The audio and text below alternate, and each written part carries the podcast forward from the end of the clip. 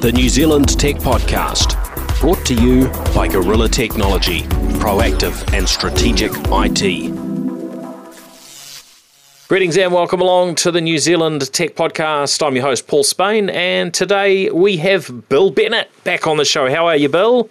I'm good, thanks, Paul. Excellent. Great to catch up again. Now, just about Christmas. So we might have to spend a little bit of time talking about some of those uh, sort of you know cr- Christmas uh, gift ideas, but.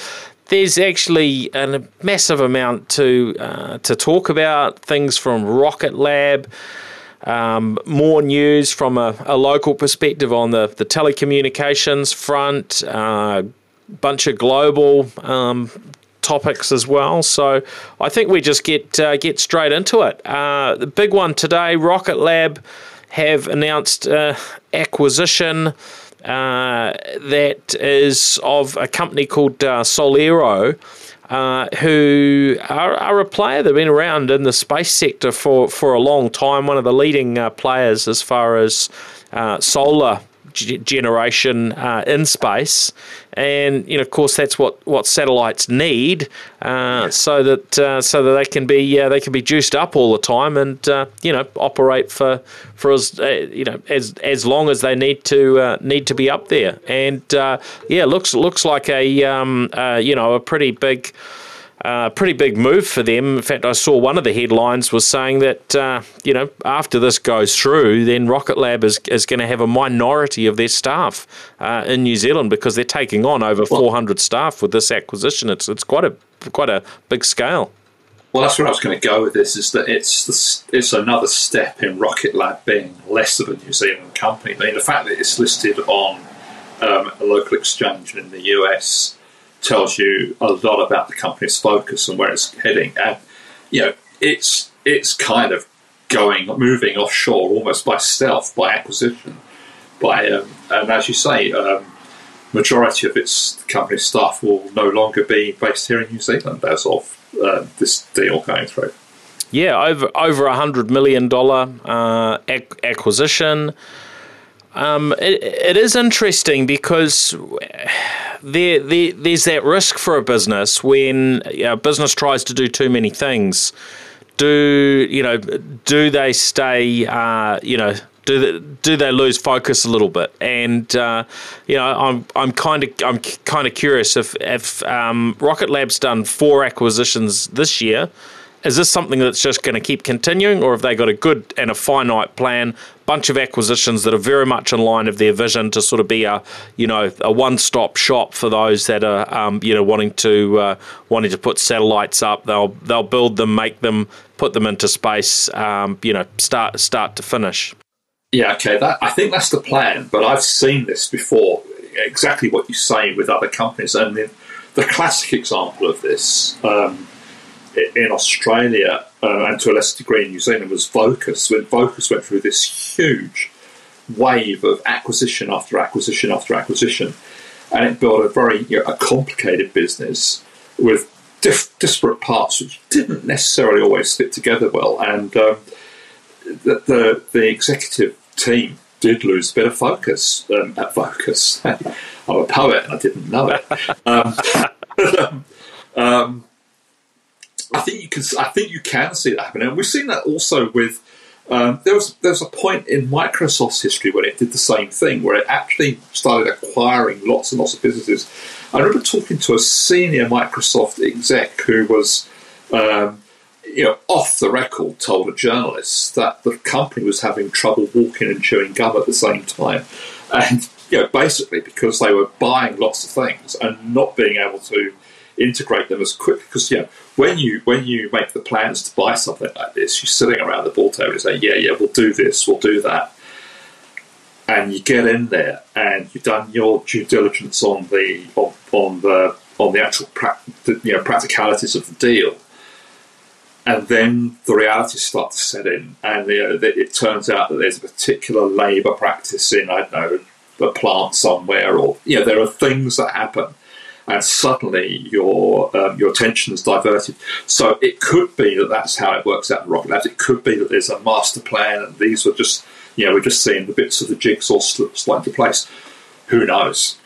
who knows? Yeah, I mean they've I th- they've communicated that um, you know they're they're expecting that space systems will generate uh, around forty percent of their uh, their revenue by uh, twenty twenty seven, and so you know this um, is certainly part of their their bigger strategy, and you know I can I can very much see the benefit from you know, from a, a, customer perspective, if you know a client yeah. approaches them, that, that you can look after the whole lot, um, and and in fact, it, it, may even get to a point where um, where Rocket Lab give a considerable sort of preference in terms of you know, it could be pricing, it could be just the fact that everything's integrated from start to finish, that um, the whole process works a lot quicker, which, you know, it's all about sort of speed often with, with these things. So,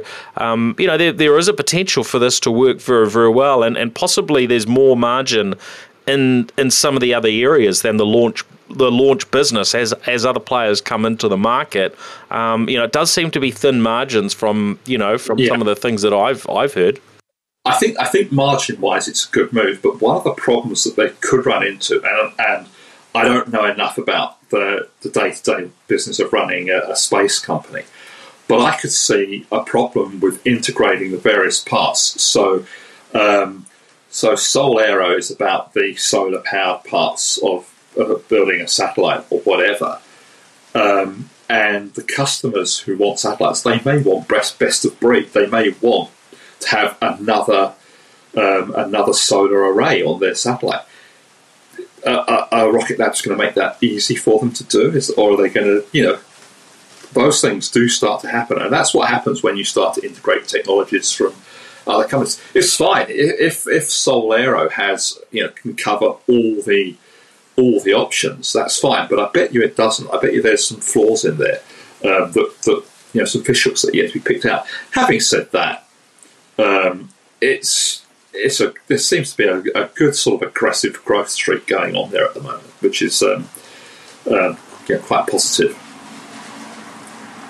Yeah, I look. I, th- I think it's it's uh, it's all pretty you know pretty exciting, and I think that Peter Beck has uh, you know probably has some some uh, some fairly large you know capacity, and you know we we we see others in the sector uh, that uh, seem able to uh, you know, juggle juggle a fair bit. Um, if we, we look across at uh, Elon, who is we just just just just you know heard today is is on the on the front of um, of Time magazine uh, this year, the you know person of the year. But you know he he is um, you know such a fascinating character, and I you know think of him uh, sort of representing the the uh, you know broader tech sector by putting his you know his, his face on uh, on on Time magazine as as the person of the year, um, and and you know some of some of that is is, is good, but um,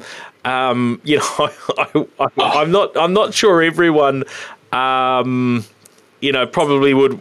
I'm not sure he, he represents the sector in a in a no. um, you know necessarily in a, in a in a balanced way. And of course, you know, it, it, it's not his job to do that, and it's not necessarily you know Time Magazine's job to represent uh, tech with with one person uh, either, right? Oh, I, I, I would imagine that the there are some other issues going on there, like uh, apart from anything else, probably very strong lobbying effort on on someone's part to get there because there are some really worthwhile people who could have gone on the cover as the you know I mean and you know the people in the the people engaged in the fight against the pandemic might be suitable candidates for example.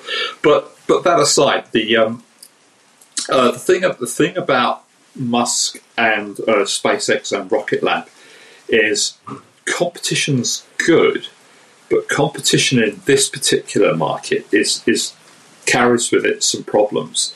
And uh, what you don't want, I mean, it's one thing for um, computer makers to compete and start cutting corners and taking risks. You don't really want that to happen with someone who's making cars or making spacecraft. so um, there's there is an issue there. Having said that, um, one of the one of the things that uh, Musk uh, brings to mind is just how many satellite launches there are going to be over the next few years. Uh, there are four LEO um, networks planned. Elon Musk's Starlink is just one of them.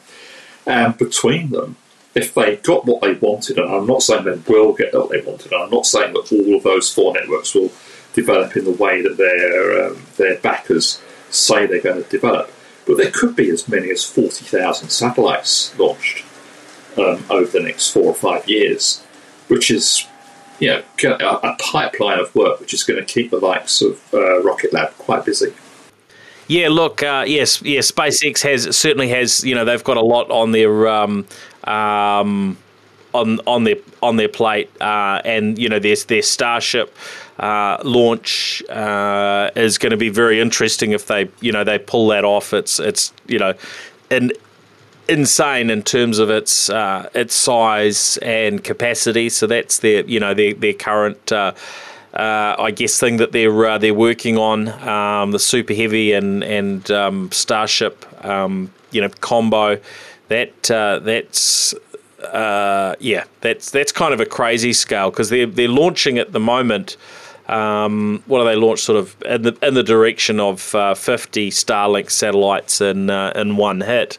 Um, if they pull off the, the, the Starship, then uh, you know they'll they'll be launching you know hundreds of satellites yeah. you know quite easily in, in one hit. But back to um, back to Rocket Rocket Lab, and um, I I had to kind of you know chuckle to myself in a in a, I guess, a sort of slightly awkward manner when I when I heard um, and and watched the uh, the launch video for um, or the, the the the next video um, announcing uh, Neutron, which is is the new rocket um, from Rocket Lab, and you know this um, you know this puts them much more into competition uh, with SpaceX because it's a you know it's a much bigger launch vehicle, um, and and you know whilst uh, whilst not you know quite. Um, you know, at, well, well, n- not uh, not aiming to be uh, directly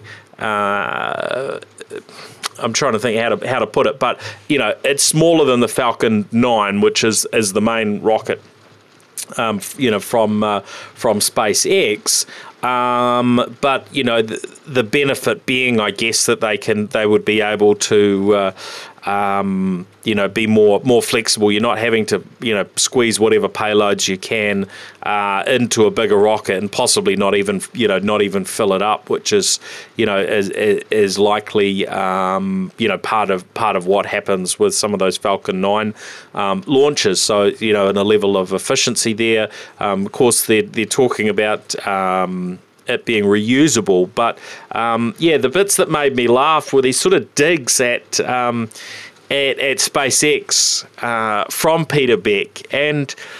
Yeah, I, I just I, I, I, it was awkward because they it, it, it didn't i don't know. To me i'm not sure it was sort of super becoming but uh, you know um, to to take that that approach. But um, i don't know. Maybe maybe it's it's needed to sort of wave that flag for uh, rocket lab as as to, to say hey look at us. We are genuinely innovating. We're doing things that um, uh, you know Elon's team aren't you know aren't doing. And the three things that that I recall, and this was know was a, a week or so back now. There was the um, what the, the rocket is made out of, and they so they had a big sheet of uh, um, you know stainless steel or um, uh, aluminium. Either they probably had both actually, and uh, a battering ram, which showed how much it, it dented them, um, and then uh, and then showing what it did to the uh,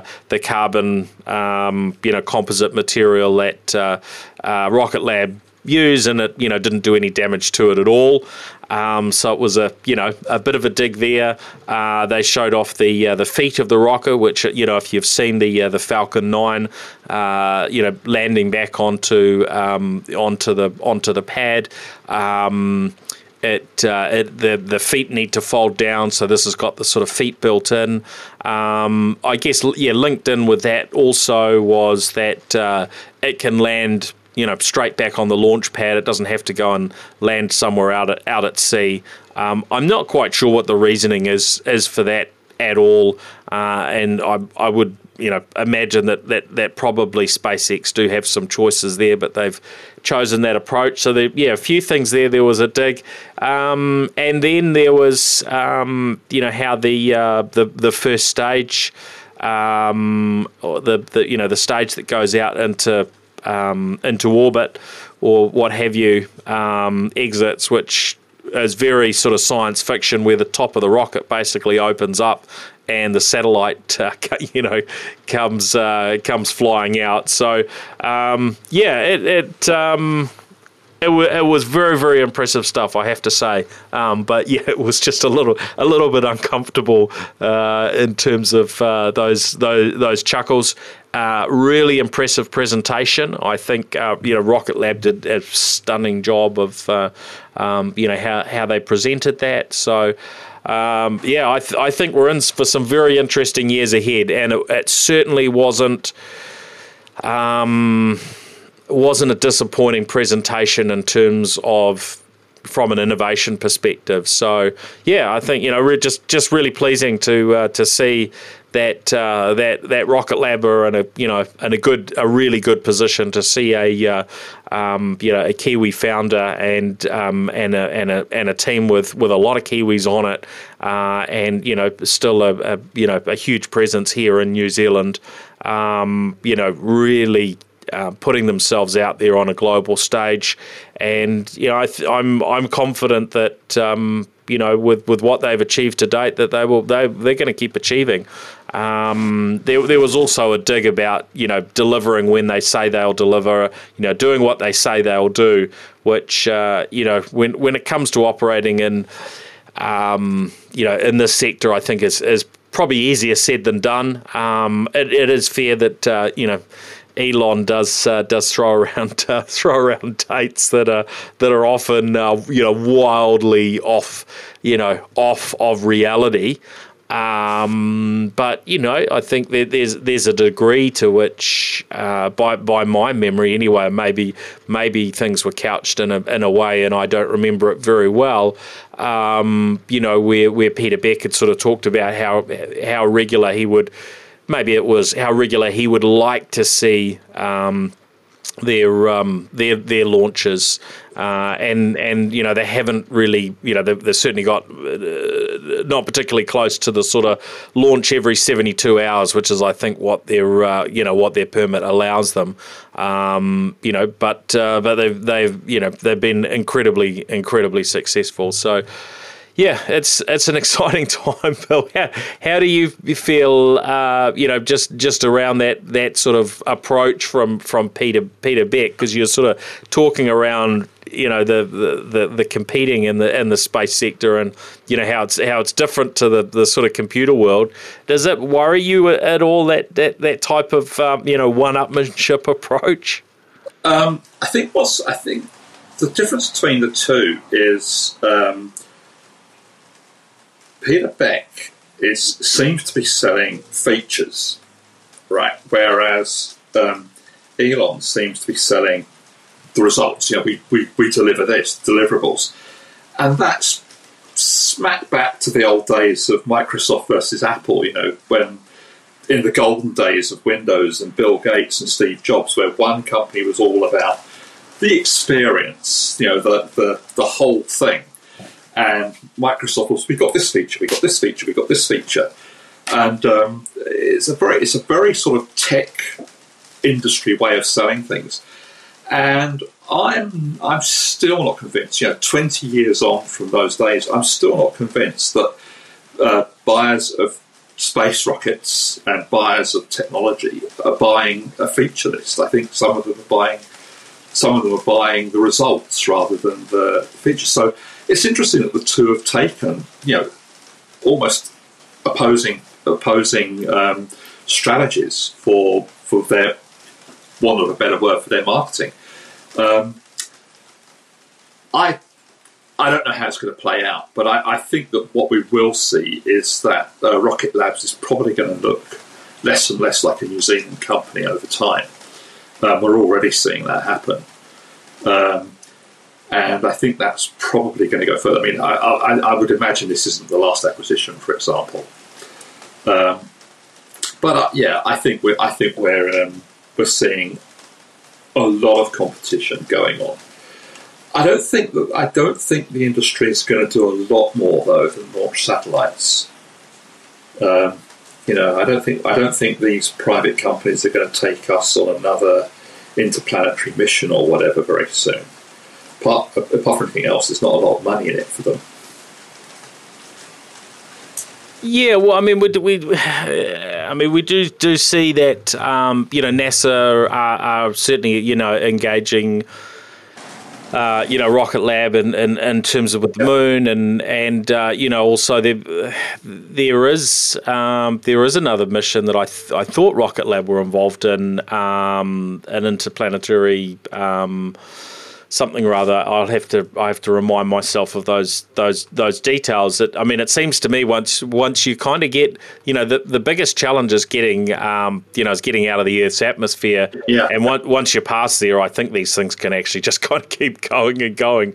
Um, but uh, but you know, generally it's going to come down to well, who wants to, who wants to pay for that?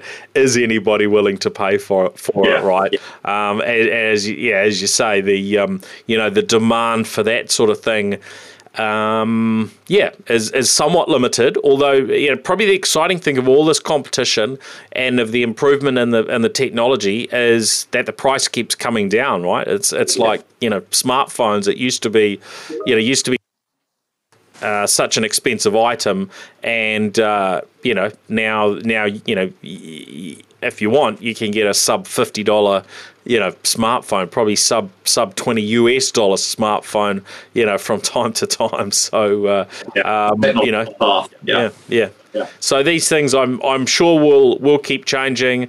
Uh, you know, it's it's great to have uh, you know Rocket Lab you know, playing such a key role here in the space sector in New Zealand. Um, you know, we expect it to we expect it to, to grow. In fact, you know, I've been hosting a, a space uh, a space podcast uh, recently. So uh, um, from a company called Engineering Dreams, who are in that in that sector, and uh, you know, hosting a show for for them. And yeah, it's it's I mean, it's pretty exciting to uh, you know to to see. Uh, these these these opportunities.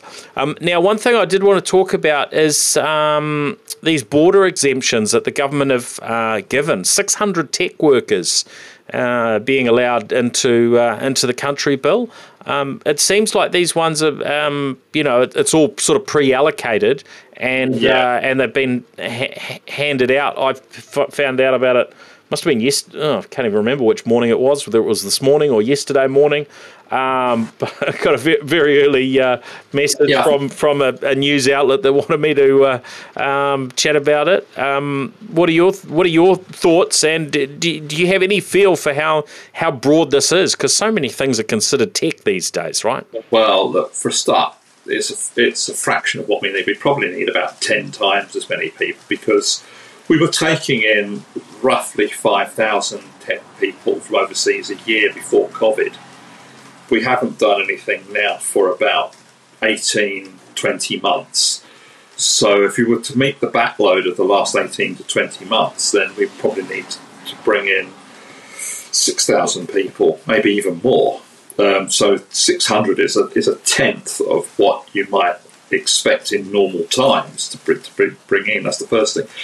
I'm uncomfortable that the people were all pre allocated. That probably means that the companies that were best at lobbying got an allocation rather than necessarily being on the basis of need. I'm not saying that um, lobbying and need are not, there's not some sort of crossover, but I would imagine that those companies that are good at getting things out of the government would have done better out of this than those companies that are not good at getting things out of the government would have done and I'm, I'm slightly uncomfortable about that. Um, I'm also um, not convinced. I mean, we may it may be the right 600 people, maybe the best 600 people that we're getting. I don't know. I, I, I, couldn't tell you that, but I do think that I do think we need to get more in, and I think the flip side of all that is that if we're starting to do that with the tech sector, and so we should. are we doing it with other sectors? I mean, we were bringing in people for the movie sector um, earlier on in the pandemic, and um, and I thought I thought it was a bit crazy that we were allowing those people to come in and not tech sector people who, are just as important for the economy. Um, but, and I don't fully understand why it's just six hundred and, and, not more. Um, I don't think that was I don't think that's been spelled out for us at all. But having said that, well, it's a start, and it's and it will um, it will certainly make things better. But how many people will be working in tech in New Zealand at the moment? hundred thousand people. Um, so what was not even one percent, uh, and sh- I, I, mean, I spoke to someone not so long ago, and they said we were probably about twenty to thirty thousand uh, bodies short in the tech sector in terms of employment. So 600 doesn't really do much of that either. Yeah, I think you know. I think what it does, it creates a situation where, sure, Kiwi companies can now, um, you know, get some more done locally, and, and sometimes absolutely necessary to get done locally. But because it it has been so hard, and you know, the, the government has to make these these calls on what they who they will and won't allow, allow in for um, you know, um, you know, keeping keeping things sort of you know safe from a COVID perspective, and you know they've made those calls for for better or for worse. Um, but you know, of course, it it really has created a situation where I think probably more than ever Kiwi companies are are just looking at well we'll hire staff wherever they are in the world, yeah. and um, we're we're not going to you know be we we just can't be so focused on um, on on local hires, which you know to a degree that that's that's what Silicon Valley, that's what the rest of the world does. Um, we've been we've been uh, you know probably very good at. Uh, at building those those local teams and, and local talent, which it definitely has, I think, benefits from a you know a culture perspective and and and you know from uh, from from growing our economy. It's uh, it's it's good as well. Um, uh, you know, interesting. You mentioned the, the the film sector because of course, Amazon, you know, pulled out of uh, yeah. of what they were doing in New Zealand. And my understanding, you may know a bit more about it than me, but my my recollection anyway was that was that was partly tied to you know just actually how challenging it was for you know even for them to be able to operate. Um, and uh, look, I, I, I, you know I think it, it's sort of a rock and a hard place. The position that you know government gets put in during a during a pandemic because you know whatever they decide, um, yeah. you know a good chunk of the population are going to be unhappy with uh, you know with with the decision. So we are where we are now. Um, you know, I think it was 18 months ago when we didn't have the same sort of bottleneck at the border that, you know, I sort of called publicly, you know, through a piece in, in the Herald and, and stuff for, for us to be opening up New Zealand, um, you know, borders from a, you know, tech sector perspective and, and uh, you know, try and do some smart stuff during, during that window of time. But, um, yeah, that certainly wasn't to be. As you say, it's been, uh, you know, really 18 months since we've we've uh, we've seen you know many people able to uh, able to get through. There, there, there you know have been some um, you know some capacity, but uh, yeah, 600 is uh, I guess starts turning the dial up. So uh, yeah, yeah. I mean, it's it's like it's like pouring a cup of water into a bath. It's yeah, it's a start, but the uh, the longest of journeys starts with a single step. But you know, we do need more. I, I, I don't think this is a particular failing of um, of our um, government. Actually, I, mean, I think this is probably more. A, if, if it's a failing anyway, it's a bureaucratic failing. I don't think it would be particularly different if we had um, um a different uh, government in power. I think that um, it's it's more to do with our um, bureaucratic structures probably than uh, government decision making. But then I don't know. I don't know the details of how the decision was made. Um, but yeah, look, it's a start. We want we, we want 600 now. We want 600 early in the new year. We want 600 middle of next year. We want 600. You know, if we, if we have to do it that way, we have to do it that way. Um, am I right in thinking that the quarantine period is, is reduced anyway now? Yeah, so our quarantine's down to uh, down to seven days at the moment, and you know, yeah, yeah there's there's there, there's still sort of frustration around, you know, around that when uh, yeah, and I probably let's let's maybe not go into the the, the politics no. of it, but, um, no, but you know, there, there's certainly been that that that debate, um, you know, in relation to hey, you know, Kiwis that have actually got COVID can just go and stay at home, uh, all good, but those that have you know been double vaxxed and uh, you know tested negative, um, you know, even coming in from Australia, where I think the last count was you know, there, would been nobody had brought COVID in, in in you know three months or so. Those those even those folks ha- have to go into a you know quarantine hotel for for seven days. Um, but look, we'll move through, you know, past that pretty soon. All the, you know, dates have been announced, and um, you know, yep. borders are opening up over over the next few months. So, well, yeah. what I was where I was going with that thought was um, that we can probably we can probably increase the the numbers of people coming in um, over the next year. I don't know I, I, if that's happening, but we we really need to. I mean, it's we're we're we're, we're that short now of people.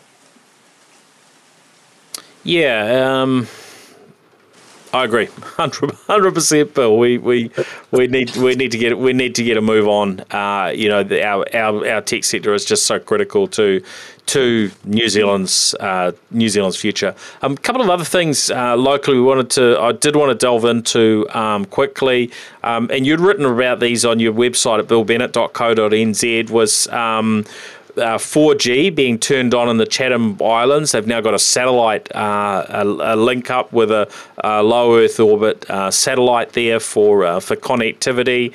And um, you know through the the rural connectivity group, which is the uh, joint venture between uh, you know Two Degrees Spark and and Vodafone, they've delivered 4G on the Chatham Islands, which I think is is is very very cool it's amazing. I mean, the, the thing the thing is, the RCG, the Rural Connectivity Group, does a fabulously good job at the moment. In the last eighteen months or so, I, last time I looked, it was close to three hundred towers have gone up, including the ones in the Chathams. I think it was 278 at the end of the last quarter, so we're probably up at about 300 now. A lot of that work was done during various lockdowns and so on. I mean, during the first lockdown, a number of towers were, were built. And what's happened is we've done we, we've done an excellent job. I mean, we did an excellent job building the fibre network up until, which is actually that's due to finish in about three months now. The second phase of the UFB. But we did an excellent job with the first phase of the UFB, building that in 10 years and reached most of the country. And then ever since then, we've been filling in the gaps, and the gaps are, the, the, the gaps are getting smaller and smaller and smaller. So um, fibre is going to hit about 87% of the population by March. Um, fixed wireless, one form or another, probably probably reaches another 8, 9, 10% of the population one way or another. Um, there's some there's some rural improved copper, but that's let's not talk about that too much. But that means there's still a few percentage of people that are left at the fringes. But that that those people, the, the haves and the have-nots, the have-not section is getting smaller and smaller at quite a pace now. And you've got to remember that those people um, who are in that group, they can now get um, they can now get a satellite connection, a low Earth orbit satellite connection from someone like Starlink. Join the join the wait list on on on that one is what. Uh, uh, the situation. So those that didn't order very quickly may yeah, may well be waiting. I think you go online and, and try and uh, do an order now and it's suggesting oh your area will be will be catered to in mid 2022 so you know just just a heads up um, also if you've got a, a Starlink as I do um, you know if you're re- and you're not not using it you uh, um, you probably should should um, you know hand it on to somebody that can make uh, make make some good use of it. The fact they're probably going for crazy prices on Trade Me. well, I was going, yeah. Well, that, that I mean, the way we're filling in the gaps on, I mean, that, that's actually an external thing, but the way we've been filling in the gaps on the telecommunications network in the last couple of years has, has actually been quite remarkable. And it got lost in all the fuss over uh, Judith Collins being replaced as leader of the National Party just before she um, was pushed out of her job. The, she put forward some discussion documents about um, technology policy um, and one of the ideas that was in the National Party's uh, policy was to extend the fibre network further into the bush. So, if you like, a, a UFB stage three, which would have pushed it up to 90% of the population, which is a is roughly speaking about the sensible limit. I mean, there's probably a few more people after 90%, but you wouldn't want to, I mean, it wouldn't make economic sense for the fibre network to reach more than 92, 93% of the population anyway. So, um, because each successive band of people, as you get further out, it becomes that much more expensive per connection um, to the point where it's not economic. It's, it's become economic because the uptake rate was so good with the first set of people. So that changes the economics, but it doesn't change them that much when, it, when it's costing tens of thousands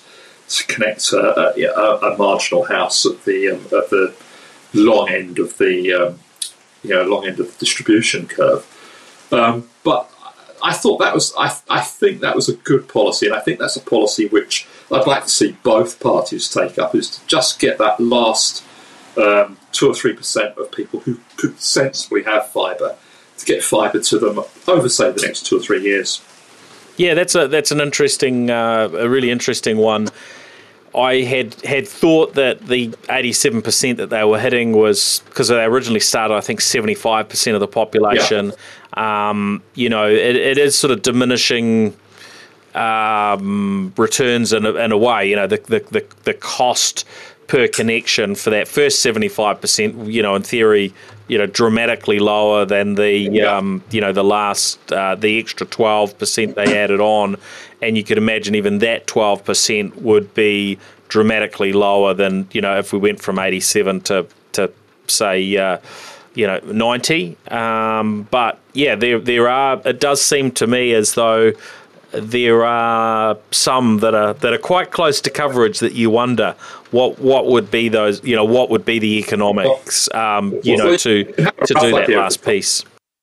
You get a rough idea of the cost because the government tipped in one and a half billion for that first part of the UFB project, which got to um, you know seventy five percent of the population, um, and the National Party was talking about a billion dollars for the 3% from 87 to 90%. So, you know, you get a feeling for the, the cost of what it would be to go beyond that 90%. It would probably be, you know, a billion dollars would probably buy you another 1.5% more and, and so on. So, um, so you know, I think we're at about the point, when we get to that point, I think we're at about the point where any further builds would have to wait for uh, some more density in some of those um, rural areas, which may happen, of course. Um, and they may be built over time. And of course, there'll be some people that will pay privately to have those the remote places connected if there's commercial reason to do so. So I think it's I think it's all, all doable. But I think that um, you know early nineties is is about as far as we want to go.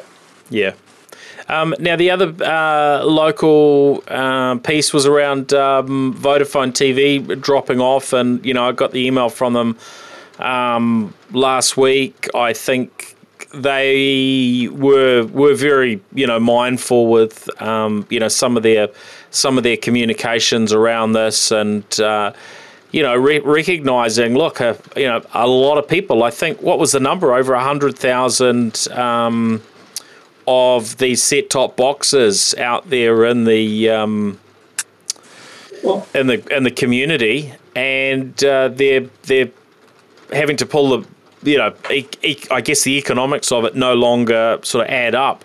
And the um, the Vodafone TV box was a you know was a really nice you know piece of kit. It wasn't uh, wasn't perfect, but it was quite unique in uh, in its offerings. Uh, launched back in twenty uh, you know twenty seventeen, right? And so you know looking at it being shut down next year, we're talking a five year lifespan and yeah, there's a there's a little bit of this sort of reality check, isn't there? When we buy technology that we think might last for a long time, um, sometimes you know, sometimes it's it's it's you know, it's incredibly disappointing. Um, you know, I've been using uh, one of the, the, the gadgets I've been using um, or testing out was the um, Mi 11 uh, Ultra 5G recently.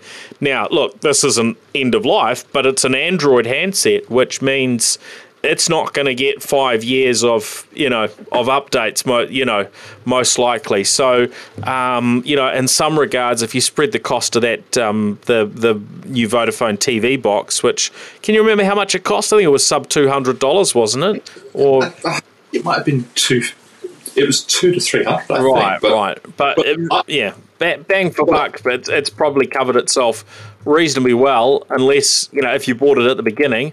If you've just bought one in the in the last uh, twelve months, and I think they've been getting you know rare as hen's teeth recently, um, then yeah, you probably feel a little little bit more hard done by. Um, but it's there's a reality to it. Uh, I guess in, you know in some areas with tech end of life stuff, it's it's a real shocker. Like what we've seen uh, with a lot of cars, you know, vehicles that have, have got some sort of tech in them, and then, you know, whatever it's shipped with, that's the dead end and it never gets improved or, or updated. Well, that, that, was the Huawei phone model for a long time until, you know, until probably about 18 months before they they fell out of favour for one reason or another.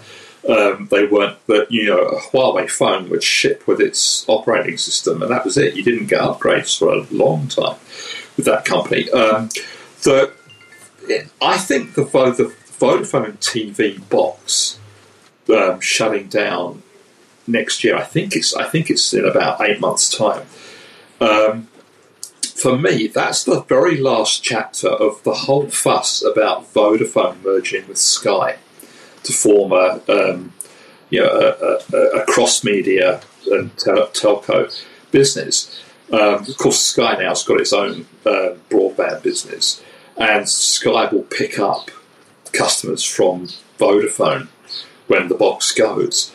Um, because Sky was essentially what was being sold on the Vodafone TV box. Anyway, I think I think it was pretty much what you get from Freeview. Plus, you could buy Sky services on the box, if I remember correctly. Um, and like I say, it's the last chapter because that that the launch of that was when um, John Fellet and Russell Stannard, uh, you know, were, t- were together in the room, and it's a chapter that's finished in in, in our uh, TV and uh, telecommunications history. It took a long time that chapter to you know from start to finish. Yeah, yeah, they're they're uh, you know they're both. Uh, uh, not not names that uh, we're, we're hearing uh, every day anymore. That's for sure. No, and, and in hindsight, I think the Commerce Commission probably could have let that merger go through um, without too much harm. But we're in a, we're probably in a better place today with Sky having its own retail broadband business and um, you know and Vodafone having been sold. Um, essentially to a, to a, a new ownership. But the industry is probably in better shape today because of that not that merger not happening. But in hindsight, it probably wouldn't have been such a terrible thing. Hmm. Yeah, I mean, I was yeah, I was surprised. I was surprised by um, um, by that one. Um, the Vodafone TV box, the last price I see here, 180 $180. So, you know, it's been a very, you know, pretty good bang for buck in terms of what, what, what you, you know, would have for your money. Uh, it, it, wasn't uh, wasn't perfect, but um, you know pretty popular out there. For those that are looking to replace it, there will be plenty of options. I I would imagine uh, in the market next year, and in fact, there's some you know there's some pretty capable options right now, but. Um, yeah, it's probably not one perfect device that does no. everything you know that everybody wants really well at a at a perfect price. Uh, That's exactly that is that that is absolutely the problem. Is that you you know your your smart TV does can do probably seventy percent of what that box did. You can buy boxes which probably do fifty percent of what it did.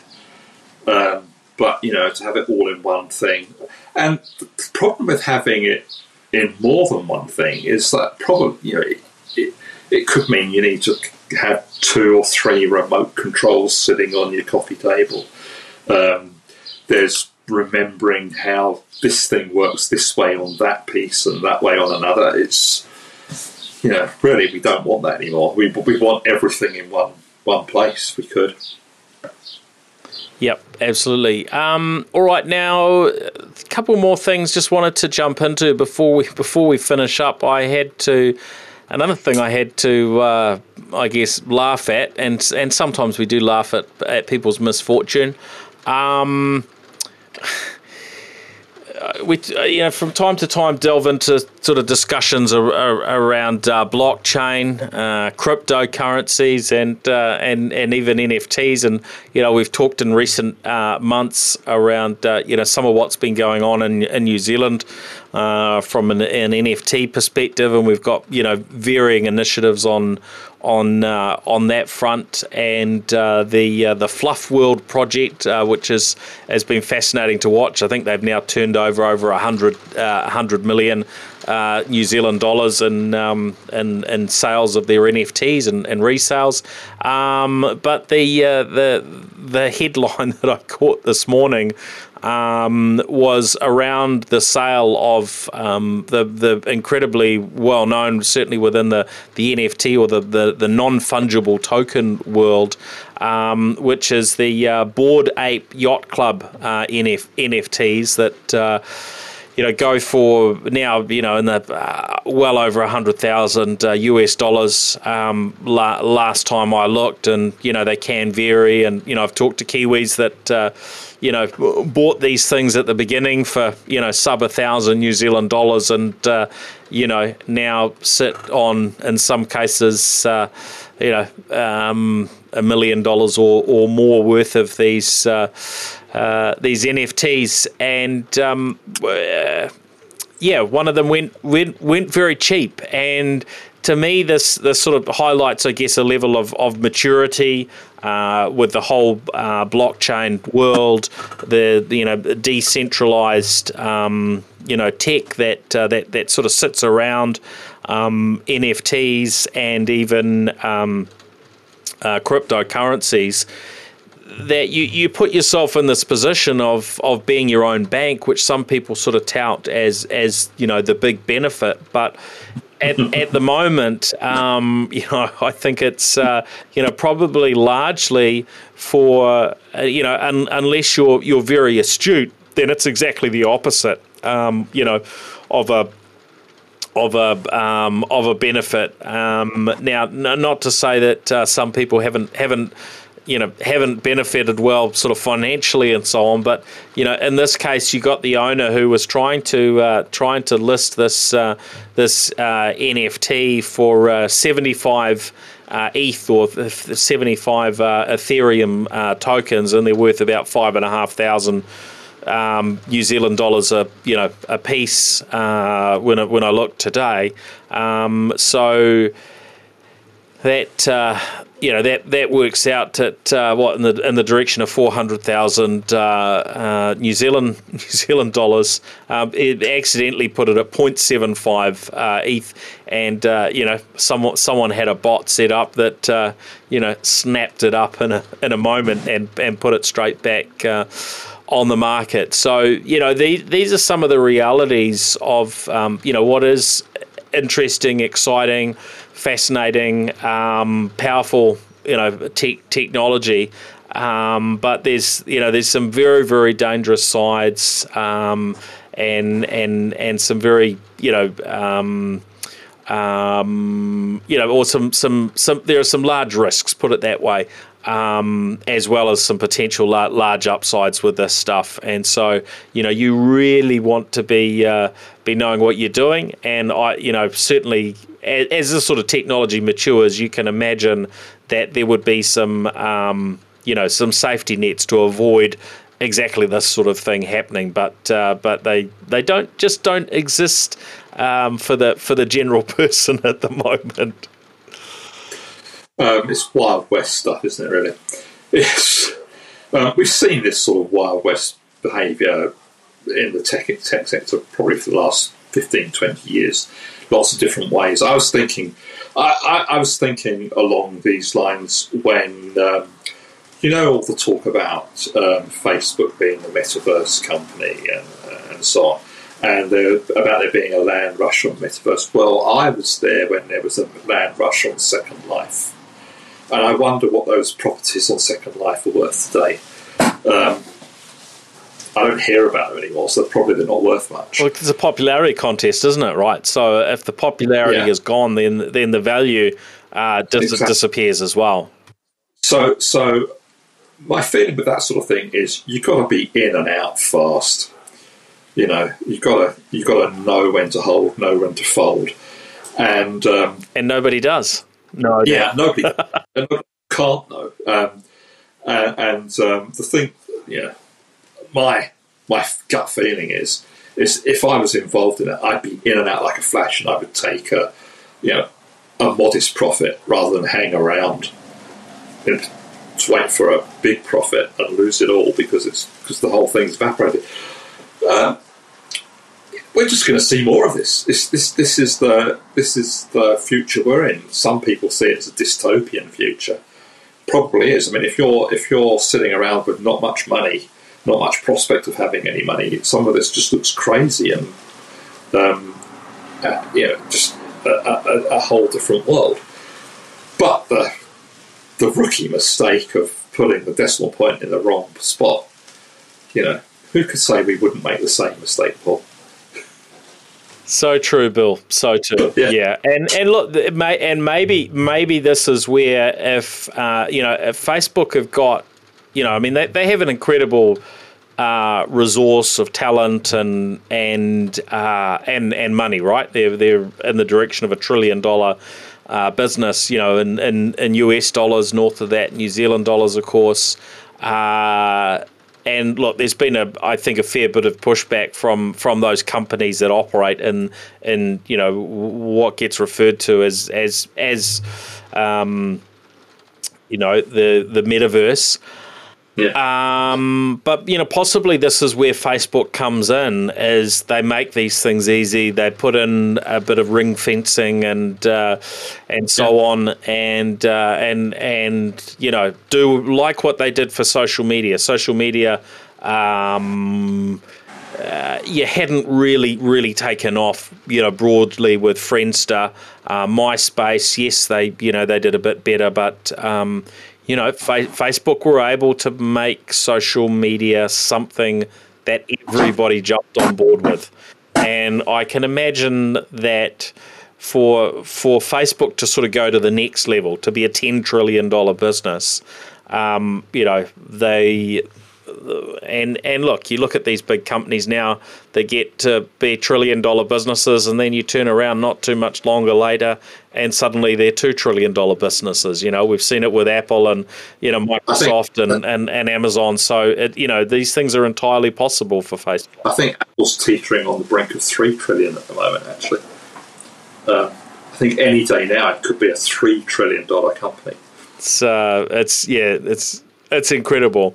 Um, so yeah, well, I mean, I'm, I'm interested to see how that plays out. Um, I did want to talk about, um, and you know, I love talking about autonomous vehicles. Um, General Motors have um, um, a company, Cruise, who is, you know largely.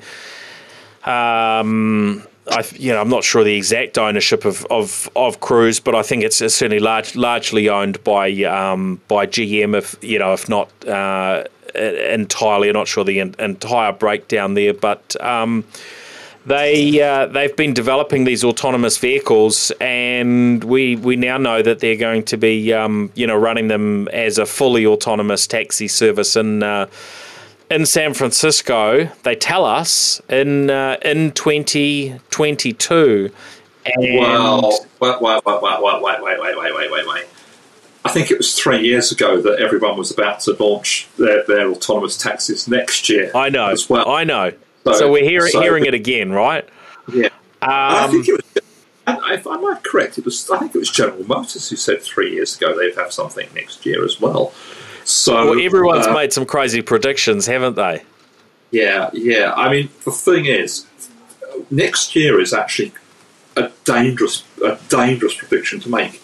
Once you go beyond two years, people start to forget about a prediction, you know, and they don't sort of refer back and say, "Well, you know, last year you said this," um, but next year is quite specific. So um, I, I'm skeptical. I'm skeptical that they'll do it, but um, not because I don't think it's possible, but because I think that there will be you know, another another hitch. If they if they felt they were that close five years ago, um, what happened then? And could it happen again? Why don't you just why don't you just not say these things until you're ready? yeah, yeah, no, I, I, I take your point, but I mean, we've got Waymo that already operates now, you know, driverless and, and you know, in some parts of the US to a limited degree. Um, look, I I don't think it's now off the cards for other companies to to do this. Um, you know, and and it's not just Waymo, but Waymo. Uh, you know, if I had to name anyone that is doing this without safety drivers in their vehicles, um, at this point in time, Waymo is, is the name that, that comes to uh, comes to mind. Um, you know, GM did did have you know one of their the most um, you know senior uh, people, Doug Parks, sort of do a. Uh, you know, at one of these autonomous rides without a safety driver around, you know, San Francisco, um, you know, in um, and very, you know, very recently, I think last last few days. So, um, you know, I think this stuff is actually becoming what do we used to call it? Vaporware. It's you know we're getting beyond the vaporware um, stage but we're we're generally left with these um, you know quite limited trials. And but that is a, a, you know a lot further than where we were you know five years ago and you know I think we will um, you know, we keep seeing these news stories, and when it does just become normal, and you can catch, you know, a vehicle from anywhere in San Francisco and the and the Bay Area to anywhere else, um, you know, without a driver, drop of a hat, that it just always works as well as, you know, say, you know, Uber Uber does. Um, we, it probably won't be a big news item because you know these things are just been, been progressing. Uh, you know, slowly. And and I mean, even even you know, Tesla with their trial on a limited number of their their vehicles, and I, I don't know what the numbers are, maybe you know, several several thousand. Um, you know, they're they're they're doing this sort of you know, uh, and semi-autonomous is, is, is maybe not the right word for it because you've got to keep your hands on the wheel and and be concentrating. But you know, the cars are. are being successful with you know most maneuvers over yeah. you know over a reasonable period of, of, of driving now. So you know it, it, certainly uh, has has changed, but maybe not as fast as any of the as and certainly not as fast as Elon Musk predicted, right? Exactly. And the other thing is that uh, is that by constantly saying that we're going to do it next year and not do, not delivering. Um, you're quite right that when it actually does happen, it's not going to be a big deal because we're, you know, we've stopped listening to, the, to, the, um, to those things, to those um, those claims. Yeah, I think we I think we're close to it, but I think, but I also think it's actually more limited than we were led to believe as well. I, I understand, you know, that the um, you're not going to be able to get into a car in downtown Auckland and have it drive you to Piha, for example. You know, it's it's it's quite a limited form of um, autonomous vehicle, isn't it? Well, the, most of the ones that we see are. You know, there there are there are a couple who are doing. You know, I'd almost compare it between. Um, you know the, the specialized artificial you know gen, um, you know general artificial intelligence and then you know a level of artificial intelligence that that you know lets you deliver a you know um, a robotic person that can go and do you know anything anything you want. Um, you know, there, there's a there's a segment of the technology that is focused on roads and areas that have been perfectly mapped out and it can yeah. and it can operate within certain you know constraints and even Waymo you know I saw one of their videos um, I don't know sometime in the last 12 months and so they've got all these areas mapped out but this particular chap was filming a journey that he was he was taking uh, and there were some road cones in a slightly different position and a little bit of road works on a mapped out road.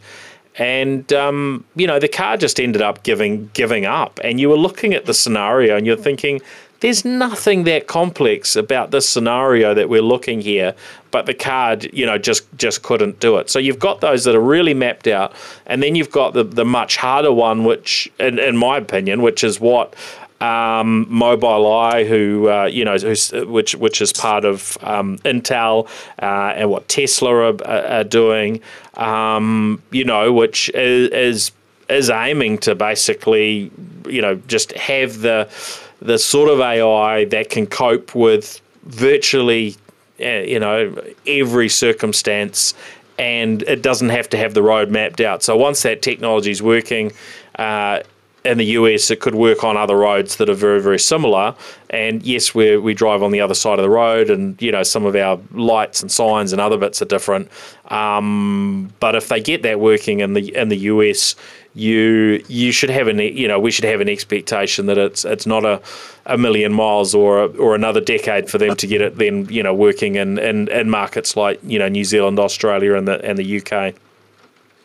Yeah, I, I think the problem with technology is that it's um, it never evolves at expected speed. Some things take forever just to get like the last five percent you know, we were talking about building the, the fibre network, and it's a bit like that. You know, sometimes it's a long, long way from 90% there to 100% there, and sometimes you can get from 0% to 100% in a couple of days. It's just, it, it's, it's quite often an uneven path. And the thing that amazes me is, I mean, I've been watching technology for so long now that I kind of expect that, you know, things to be like that.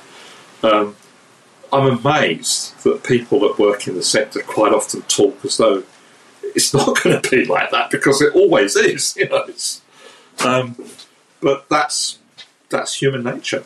Yeah, yeah.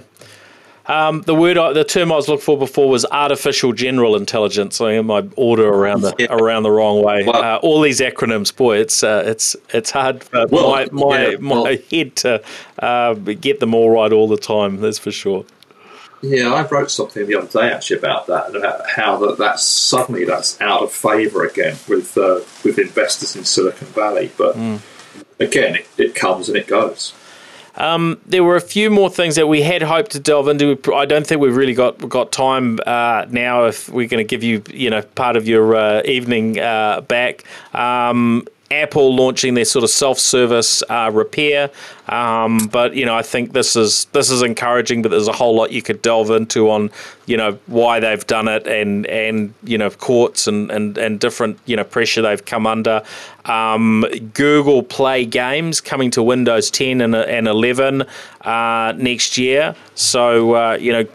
Google actually, um, you know, putting part of their Android uh, Google Play Store on on Windows, uh, although yeah, limiting that to uh, to the games side, uh, alongside of course Microsoft working with Amazon uh, to uh, to have Google apps available through Amazon's um, marketplace coming into into Windows 11.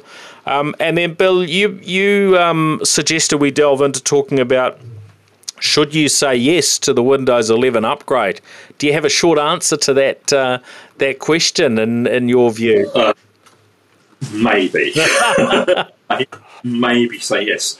Um, you know, when, when I, I, I was tinkering with uh, the, the, Surface Pro earlier and I um, was offered the upgrade to um, Windows 11, well, I, I said yes because it's a review machine. But when I said yes, I was just thinking to myself, what could possibly go wrong? and you just know the answer to that question. So it wasn't a, it wasn't a production machine, and it was a it was fully spec and ready to go, and it was it was fine. But um, I've got another Windows computer here, and I'm just going to hold off for the moment. Its its specification is good for uh, Windows 11 but it's my computer. Um, it's got my data on it, I just don't want to lose anything. I don't want to, I don't want anything to go wrong, and I'm just going to hold off. I think I'm going to hold off until um, either until I've done some extensive backing up, which may be the may be the answer, or um, or until I start to hear reports that it's perfectly stable because I'm getting an occasional report that it's not a stable upgrade. Yeah, look, I, I mean, um, the the experience that um, that I've seen and most of the feedback from my team has been, you know, pretty encouraging on it.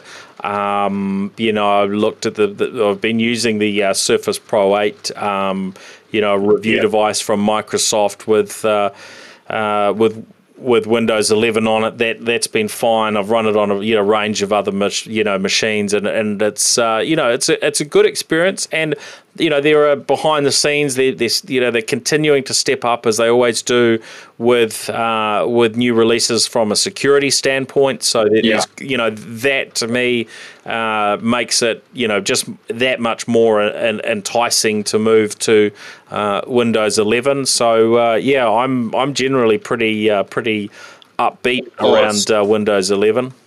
It's really nice on the Surface Pro 8. Um, yeah, I think that works really well. Not so sure about. I'm just just not convinced on some of the older stuff. Right. Yeah. I, I mean, I've I've found the Surface Pro 8 is, uh, I mean, it, so far has just been a been a flawless device, and um, Yep. you know, some Yep. that some listeners will, uh, you know, will have heard me, um, you know, throwing stones at uh, the Surface product line. Um, haven't really haven't um, you know I can't can't think right now of any um, you know any any issues with the Pro 8. Of course, these things sort of you know in in reality, uh, you know, for organisations or individuals that decide to you know jump onto the Surface product line, um, you know, we see that over a period of of time. Um, uh, but you know, we have seen those stats in the past of of the Surface product line uh, you know, being at the at the bottom end of the reliability scale Yeah. compared to uh, to other vendors. But uh, you know, I'm um, I'm ever hopeful because there there there there there's so much to like around the design and the functionality um, and the, the styling of their hardware. Um, so I'm I'm hopeful that um, maybe this is the uh, this is the round that uh, um, you know really steps it up reliability wise. my only, like the only criticism I really have, is the only serious criticism I have of the uh, the, the Surface Pro 8, and it's not a serious criticism in in, in, in that it will worry other people, is that I'm quite a uh, I'm a touch typist because I've, I've been typing all my adult life. And I just find that keyboard a little unnerving when I'm hammering it away, but that's because I learned to type on a Remington typewriter and we have I, I, I get through keyboards um, probably at a much faster rate than most people listening and I'm just not sure that keyboard's going to I'm going to get three years life out of the keyboard but that's it that's that's about the only negative thing I can come up with Yeah. and Oh, trust, trust me Paul if that's the only negative thing I can come up with That's a good sign. That's a good sign. yeah, Well, we haven't had time to sort of delve into, um, you know, Christmas gifts, whether it's for yourself, uh, as as some of these tech gifts often end up being, or, or for you know family or friends. Um, but so we we might have to uh, hold that one back. Maybe that's what we'll do, uh, you know, next week. But you know, been playing with a with a range of gadgets over the last few months, and uh, there are certainly some some pretty tempting ones uh, in there. So um, yeah, we will uh, we'll come come back on that topic. Well, great to see you, Bill. Have a fantastic uh, Christmas. If we if we don't uh, you know chat again over the next uh, next few days, and uh, we'll look look forward to uh, catching you again and having you back on the show in uh, 2022. yeah I'm around I'll be here Excellent. All right. Well, thanks everyone for joining us uh, again on the NZ Tech podcast. Um, you can find both Bill and I under our real names across social media, um, and uh, a lot of um, you know content from uh, from Bill as well as sort of being in the mainstream media um, that you'll find across it. BillBennett.co.nz. That's still the place to look, isn't it, Bill? that's the place yeah Excellent. All right. Thanks everyone. The New Zealand Tech Podcast, brought to you by Gorilla Technology, proactive and strategic IT.